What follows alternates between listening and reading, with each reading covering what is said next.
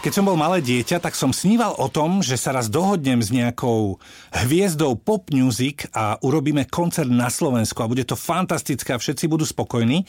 Akurát som nevedel, že či treba napísať pohľadnicu alebo zatelefonovať. To som vôbec netušil, ako tieto veci sa riešia. Každý umelec je zastupovaný nejakou agentúrou. To znamená, sú svetové agentúry a každý umelec má svojho agenta. Nie je to tak, že každý umelec má jedného agenta, ale jeden agent má viacej umelcov. To znamená, že keď daný umelec je na turné a tým, že my sme vlastne na trhu už roky, tak dostávame avízo o tom, že vlastne ten umelec ide na turné, či a je možnosť vlastne získať ho v rámci Slovenska, tak v tom prípade vlastne my automaticky ponúkame financie, ktoré sú schodné s našim trhom, vieme to prepočítať, čo vieme vlastne ponúknuť. Hej. A takto to ponúkame. Máme si to predstaviť ako nejaký reťazec obchodný, ktorý na svete existuje, aj tu má obchody, aj v Maďarsku, aj čiže je taká obrovská agentúra, ktorá má teda nejakých tých svojich agentov, ktorí riešia toto naše územie? Nie. Je to tak, že vlastne vždycky je ten jeden agent. To znamená napríklad, keď je napríklad americký umelec alebo zo Spojených štátov, to v tom prípade napríklad, keď je to medzikontinentálne, tak sa veľakrát stáva, keď je to americký umelec, že vlastne napríklad nadnárodná spoločnosť, ako je CAA, čo je Creative Artist Agency, tak tá vlastne má sídlo aj v Amerike, ale má sídlo vlastne aj v Londýne. A napríklad, keď zabezpečujú americkú túr, tak sa kontaktujú s americkým agentom. A keď zabezpečuje sa európska túr, tak vlastne sa kontaktuje ten európsky agent, ktorý je v Londýne. No a teraz ty si hovorila, že oni dajú avízo. To znamená, že tá agentúra veľká má nejaký newsletter alebo niečo, čo nám ako chodí do mailu, že len upozorníme, že Beyoncé pôjde vtedy a vtedy na turné, tento vtedy a vtedy a že ak chcete ho, tak sa s nám ozvíte a niečo dohodneme. Aj takýmto spôsobom to funguje, ale u nás sa veľakrát stáva tým, že my sme vlastne rodinne orientovaná spoločnosť, takže u nás to je také, že od nás niekedy ide ten záujem a už vlastne takisto vieme tým, že chodíme na konferencie, vieme, že kto pripravuje album alebo kto pravdepodobne pôjde na turné a v tom momente sa snažíme zaútočiť na toho daného agenta a ísť zdravo. Už hneď ho spracovávať. Áno. Konferencia, to je konferencia o populárnej hudbe, kde sa takéto veci riešia? Existujú vlastne tzv. Live music konferencie. Jedna taká z najväčších je konferencia napríklad v Londýne. To je International Live Music Conference, kde sa vlastne stretávajú manažéri, agenti. Jasne. Ale sú tam samozrejme panely, kde sa dozvieme veľmi veľa nových zaujímavých vecí, ale viac menej je to o takom tom networkingu. To znamená to večerné barové posedenie. Áno, alebo golf, alebo ja neviem čo. Áno, hlavne veľmi vtipné je vlastne napríklad v bare potom vlastne sa robí napríklad karaoke. To znamená, keď si predstavíš, že agenti a manažéri tých daných umelcov, samozrejme aj promotéri, spievajú a zabávajú sa na tom, že nemusia si spievať svojich, ale svoje obľúbené pesničky, tak si myslím, že by veľmi sa obracali. Niektorí. Aj umelci by boli veľmi zabavení tým, čo sa tam deje. S Metallicou ste sa 2 roky dohadovali, že by sem teda prišli. Dlho sa dohadujeme, áno. Áno. A nemôžete to urýchliť, že si poviete, kruci, nejde to, nemôžeme tomu spevákovi alebo tomu bubeníkovi napísať, počúvaj, veď my vás máme radi, nemôžete prísť. Pomohla by si, alebo by to bolo skôr také, že to čo je? Nepomohla by som si. Ono to tak nefunguje, ono si veľa ľudí myslí, že aj keď dostaneme napríklad nejakého umelca, že sa nám podarí dostať umelca. Nie, to nefunguje to tak, je to stále za tými sú tie peniaze, bohužiaľ. Keď nejaká kapela koncertuje 25. mája vo Viedni a 27. má voľný termín. A my keď sme sa rozprávali, ty si hovorila, že ale to mi už nevypredá. Ale ja mám pocit, že keby nejaká veľká kapela 25. bola vo Viedni, tak ja mám pocit, že stále keby prišli niekde na Slovensku, kde by mohlo 30 000 ľudí prísť, čo myslím, že taký štadión je na Slovensku, takže by to stále bolo vypredané, lebo je to u nás. Nie? Áno, určite áno. Ako tam to není tak, že my to nevypredáme, tam je to naozaj, keď sa bavíme napríklad o áčkovom mene, ja neviem, dajme tomu naozaj, že ten Depeche, Metallica a tak ďalej. Pre toho umelca je zaujímavejšie hrať na 70 000 štadióne. Ako 30. Otázka toho je, že vlastne samozrejme za tým sú úplne iné peniaze. A on nemá ten Ed Sheeran taký, on si nepovie, že a veď ja vlastne na to Slovensko prídem rád, lebo aj tam sú ľudia, ktorí ma majú radi a 30 000 je stále veľa. Nie? On takto neuvažuje? Určite uvažuje. Ja si myslím, že tí umelci, pre nich každý ten fanúšik je veľmi dôležitý. To je jedno, či je to v Maďarsku, v Rakúsku, na Slovensku. Každý jeden je rovnako dôležitý. Len naozaj je to zostavenie vlastne, ono, v podstate tí agenti musia zostaviť celé to turné. To znamená, aby aj logisticky bolo schodné a tak ďalej, tak ďalej. Nehovoriac o tom, keď sa bavíme o veľkých štadionových show, kde vlastne to celé pódium, strecha a tak ďalej, to trvá týždeň. To znamená, že reálne tam on má gap, alebo má vlastne medzeru, dajme tomu týždeň, aby mohol niekde zahrať. Potom zase týždeň, aby sa to pripravilo niekde inde a tak ďalej, tak ďalej. To znamená, že on to v tom lete ani nestíha. Preto vlastne pre ňoho je výhodné vhodnejšie si zahrať v tej Viedni, kde má väčšiu kapacitu, kde prídu reálne aj tí Slováci. Áno, jasne. A zahra tam. Je problém sa z YouTube dohodnúť. Počúvajte, v máji na Trenčianskom letisku prenajmem si letisko, robím tam 10-metrové pódium, donesiem tam množstvo elektrické energie a neviem čo. A tam veď sa predsa môže prísť 200 000 ľudí. To je problém urobiť. To YouTube, keby ja osobne by som bol šťastný, keby bol na Slovensku YouTube, tak ich dajme na lúku. Dajme ich proste niekde pod Spišský hrad a tam sa zmestí 248 000 ľudí. Všetko sa dá a za všetkým stojí o veľký obnos financií. Tak. To znamená, že keď si zoberieme, že štadióny sú v tom výhodné a sú lepšie, lebo majú vlastne to zázemie, majú oplotenie, majú sedenie, kdežto toto všetko, čo teraz hovorím, by sa odrazilo v cene vstupenky toho diváka. Lebo vlastne on potrebuje ten umelec mať ten štandardný, ak nie niekedy aj väčší podľa kapacity vlastne ten honorár. A zase my musíme počítať aj s tým slovenským divákom, že my mu nemôžeme dať cenu vstupenky 250 € na YouTube a niekde na lúke. Vtedy by to vyšlo.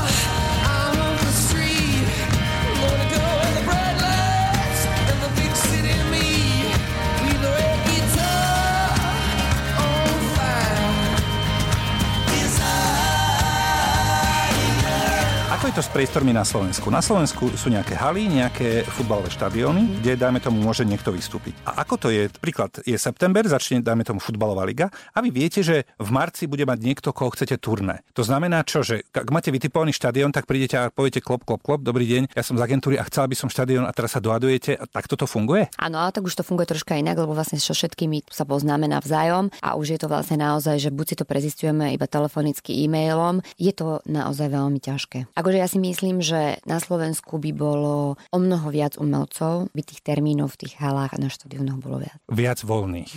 No dobre, ale keď je rozpis, keď hrá Slovan KHL, hoď je to mestský štadión, ty už vieš pol roka dopredu, kedy nebudú hrať ďalšie kolo hokejové a vieš, že tam máš 4 dní na to, aby si to tam pripravila, čiže to je termín, ktorý ty chceš? Nie, je to opačne, lebo my dostaneme vždy od umelca termíny a my to posielame na štadión. A čiže ty keď vieš, že 4. marca by sem niekto prišiel, tak sa snažíš dohodnúť, prosím, kde by sme ho dali. Ono s tým prekladaním tých športových udajatí, to je nie peklo. Je také jednoduché. Finančne to je také, že sa dohodnete, alebo niekedy si vravíš, tak toto sa skutočne neoplatí, to je premrštená cena, ako čo dohodnete.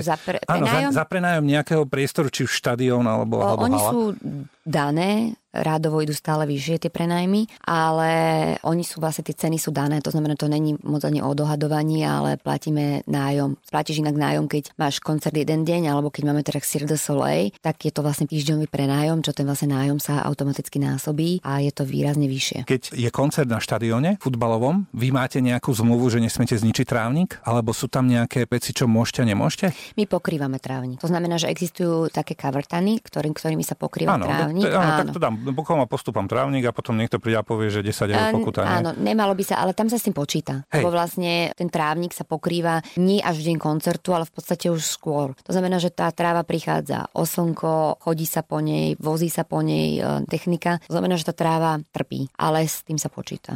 Tie kapely a všetci títo umelci väčšinou v Bratislave vystupujú, pretože sú tu priestory. To znamená, že ak teraz niekto počúva v Jelšave, Dolný Kubín a hovorí si, postavím halu pre 30 000 ľudí, niečo veľké, tak tam ty potom hneď mu cinkneš a už sa budete dohadovať, že super, máme ďalší priestor na Slovensku? Ja by som bola rada, keby tak niekto postavil len tak, že povie si, že postavím halu za 30 000 ľudí. Ono to je veľmi zložité, pretože tá Bratislava sama už o sebe má, akože už má renomé medzi umelcami. To znamená, že ja neodsudzujem žiadne mesto. Všade všetko funguje určitým spôsobom, ale bukovať alebo teda dohadovať umelca do menšieho mesta, ktoré vlastne nemá ani tú infraštruktúru a tak ďalej. Ono to nie je iba o tom priestore. Ono to je vlastne o celom tom... O letisku a tak ďalej. Áno. Je teraz niekto, koho už máte dlho rozrobeného a vyzerá to akože dobre? Je takých pár umelcov.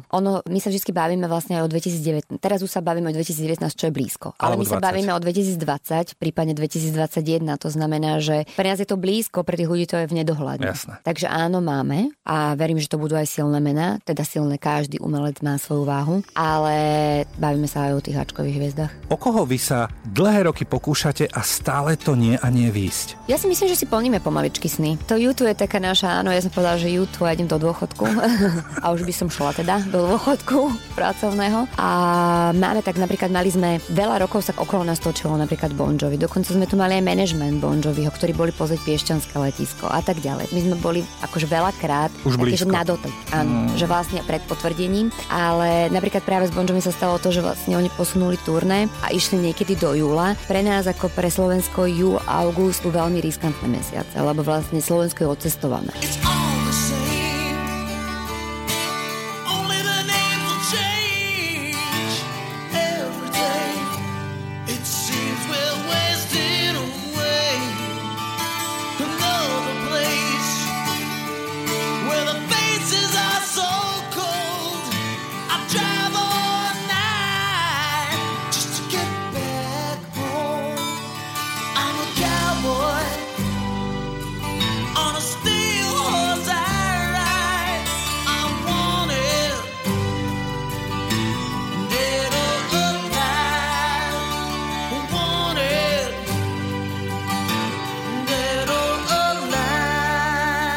Na Slovensku v tomto biznise tvrdá konkurencia?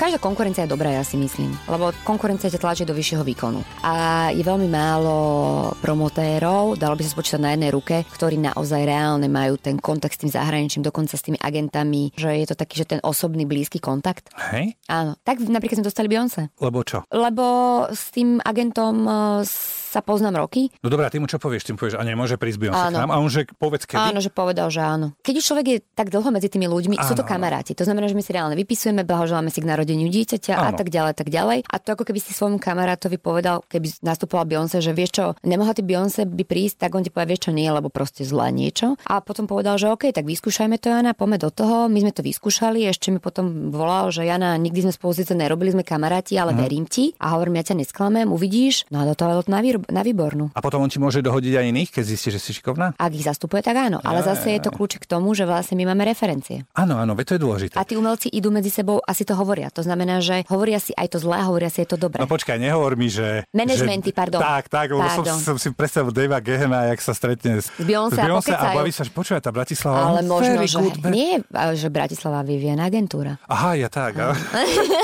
Nikdy som nebol na koncerte, kde som mal nejaký VIP meet and greet a stretnutie v zákulisí a rôzne tieto veci. To som nezažil. Jasné, že sa to dohaduje s tým manažmentom, ale ten umelec nemá niekedy zlý deň, že teda stretnutie v zákulisí, rýchlo sa odpuďme, rýchlo, už neotravuj. Ťažko povedať, kde je tá profesionalita. Lebo ja som povedala, že ak som sa stretla, stále hovorím tu Beyoncé, ale porovnám som napríklad s Leonardom Cohenom. Leonard Cohen bol podľa mňa fantastická osoba aj v zákulisí. On bol veľmi úctivý, on sa kláňal, keď stretol dámu. Z neho to tak sršalo. To znamená, on bol naozaj veľmi ten vyrovnaný človek. U tej Beyoncé, keď sa s ňou človek stretol, ona bola taká tá usmievavá, taká tá pozitívna, taká tá porozprávala sa, ale u nej napríklad by som si nedokázala odhadnúť, odkiaľ to bola ľudskosť, odkiaľ to bola profesionalita. Oni keď tu sú na Slovensku, tak väčšinou sú tu na chvíľu, ale niektorí sú tu aj dlhšie. A oni povedia, že poďme sa mlechnúť na niečo pekné, čo tu máte, ukážte mi. Sú umelci, ktorí požadujú takzvaných guidov, takzvaných sprievodcov, že vlastne idú s tým záujmom aj pozrieť si to mesto a spoznať trošička